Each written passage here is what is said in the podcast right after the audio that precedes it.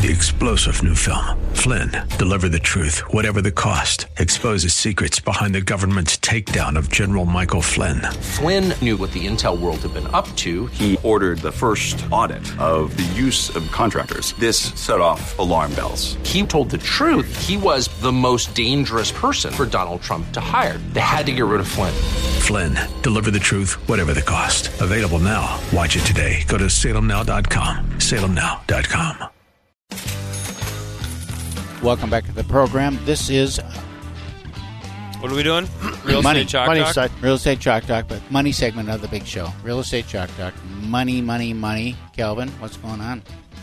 Well, I got a bunch of stuff I wanted to touch on here today. I was at a good um, seminar this week, so I want to touch on a couple of things they brought up there with uh, one of the big coaches in your mar- in the real estate market. So I'm going to ask you a couple questions around that. So it's going to be a lot of Q and A Oh, good. for the money section because you know I've got a couple. You know, every week I uh, look for some good articles, talk about what's going on in the market, and then the uh, the title this week is relatively steady. I mean, Okay. everything went sideways. Everything went sideways, meaning not up, not down, just kind of. It'll go that way through Yep. Thanksgiving. I really think so as well. So the you know we saw some improvement, but we didn't see the improvement in rates. So we're still waiting to see if we can get a little bit because the the broader bond market um, indicated more improvement that we got on the Oh, rate good. You side. can float my lockdown a little bit. No, you're locked in. better You're rate- done. Better no, rate. Don't Huh? trust me. That You're- was a question I did get this week, though. What's that? Oh, well, since we're we're writing a purchase agreement, Yep. new construction, Mhm. it's six months out from now. Yep.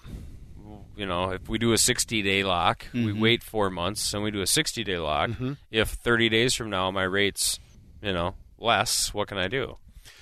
Well, if you we have a float down option, so it allows you to lock. I mean, quite honestly, you can lock now. The longer the lock period, it's a little bit of money that you pay in. Yeah, and that was our discussion. It's cost prohibitive if you Yeah. lock six months out, but Yeah. But you can do it, and then if it, the market corrects a lot, then we renegotiate. I did it twice this past week where we had to go in renegotiate because the market improved a little bit, and it's just like I had enough there that we mm-hmm. could renegotiate the rate yeah. and got so if you down. lock now and then rates go up, then you guys get to increase the rate then later, right? We do not get to increase the rate. That's that's what right. That's the uh, Just checking. no. I I would love that, but no, we don't have that option. So that's why you pay a little premium for the longer lock period. But we're looking. We look at everything at 60 days, and then 45, and then 30, and Mhm. and there's a 15 day lock as well. So A 15 day. 15 day. Yeah. Really?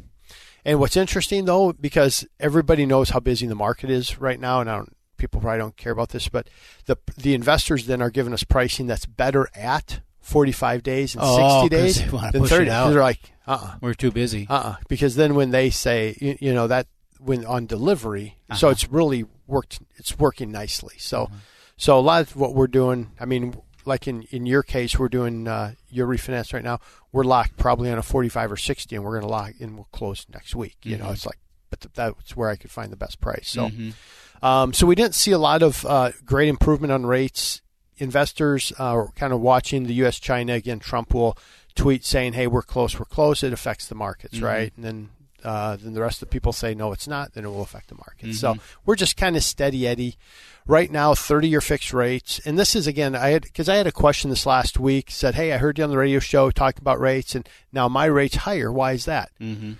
Six thirty-four mid credit score, right? Mhm. Uh, you know Not what I the mean? best. Not the best, not the strongest credit, not the, you know, this is assuming top tier scenarios, right? So you're talking top credit, top, top, top, right? So 30 year fixed, then you're looking around 375. So high threes, I like to say it more in broad categories, high threes.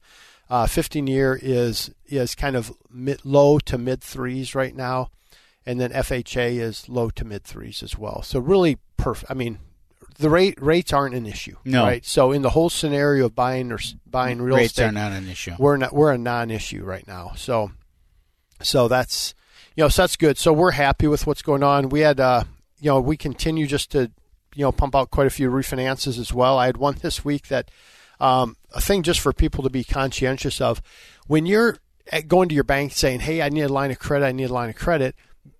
Make sure you're aware if they're hooking your house in it Mhm. right? So I had a refinance. We're paying off first, second, and he has a line of credit on his credit, but it just it didn't it didn't say mortgage. But then when we get title work back, there's another ninety one thousand dollars attached to his home that he was Not he knowing. thought that was just uh, a line of credit. Mhm. But wouldn't you close on? I mean, that would be part of the closing, right? Yeah, well, yeah, but now we have on title work we have three mortgages to address versus two. I mean, for him, when he took out the line of credit, they can't just. He goes in and signs some papers and never, Yeah. you know what I mean. Okay. Yeah, yeah, yeah. It's Not e-sign. I mean, quite honestly, you the I like technology, right? The bad thing with technology is you click on the big blue pen, right? When Right. I when I was buying my house, all you kept hard click on the big just click, click, click, click. Well, you know what you do? You click, and then it takes you to the next signature block. And no one goes back and says, "Oh no, scroll up, scroll up," so I can actually read what I'm signing. And that's what this guy said. Yeah, he just sent me something. I just click the buttons. Well, when you click the buttons and don't read it, Mm-hmm. You just tied your home into a line Right. of credit. another- Right. yeah. So it just shifted, I picked right? up four cars that way. Yeah. So it's uh yeah. So it's just interesting. So just be aware. Um, the other thing um, someone asked uh, this week when they called in was, and I think we talked about last week. It's pretty interesting because again, paying paying like a three percent payout versus a two point seven or two point three. That is that is being done. But I thought you said at the previous show that you can't incent. Can I, as the seller, incent you to sell my house by paying a higher commission to the buyer's agent? Yes. I can't. Okay. Yeah. yeah. It just has to be published. That's Okay. So as long as it's in the MLS, As I can pay out a four percent You payout. can pay out whatever you want as long as it's published. okay. You know, so that everybody knows, and then the buyers, the buyers need to be aware of that as well, mm-hmm. so that they know that that you are getting paid a premium to sell them this house. How is the buyer made aware of that? Because that is information that is given to you on the MLS. Because we have a disclosure requirement that we're required to disclose to a buyer the compensation that we're receiving on the property that we're selling. interesting. So, Yep. The property you're selling, but what about the buyer? If you're representing me as a buyer, mhm. do you have to disclose? we have a to me what commission you make? disclosure form that we sign with the Yeah. buyer. Yep. Okay. yeah, That tells them how we get paid. When we discuss how we get paid as real estate agents and da da da da da. And then there's also a document that Okay. we have the buyer sign that talks about That's property how we get specific. Okay. that is property Cool. specific. Are you guys seeing more of that right now this time of year to help incentivize properties to get moving? Not really. No. I- No. Yeah, I don't Okay. really pay attention. New construction, to it. no? yeah. Mm, No, new construction is kind of the opposite. I mean, Oh, is it? Because do I have some- remember some, companies couple have some incentives to Okay. sell more for their company Okay. in that they have like a graduated commission schedule, but Okay. all that stuff kind of ebbs and flows. Okay. and so it's nothing. nothing, Nothing that's really going to move jumping the out needle. right Okay. now. No, Yeah.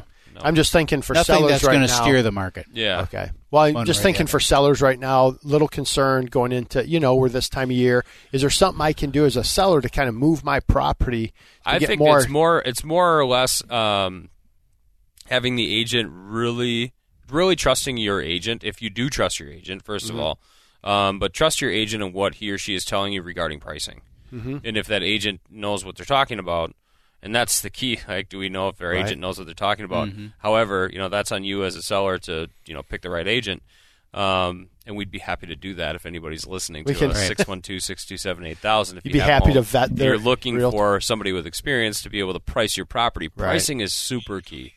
Pricing and preparation. Yeah. And because we have properties that are on the market that are hanging out right now. We were talking at coffee this morning. Mm-hmm. Yeah. You know, home for six eighty. You go in the house like this thing's hundred thousand dollars overpriced, Hmm. and now I'm watching it at six fifty, and soon it'll be six and a quarter, and then it'll be five ninety nine, and then you know, if they were to price the property correctly up Mm-hmm. front, they save the market time. A and B, you always always sell it for more than you otherwise could have had you just priced it appropriately to begin with. Hmm. Yeah. It's the same thing. So it's getting that um, trust in in each other Mm-hmm. with the seller, seller's agent, and then moving forward how you should be moving forward.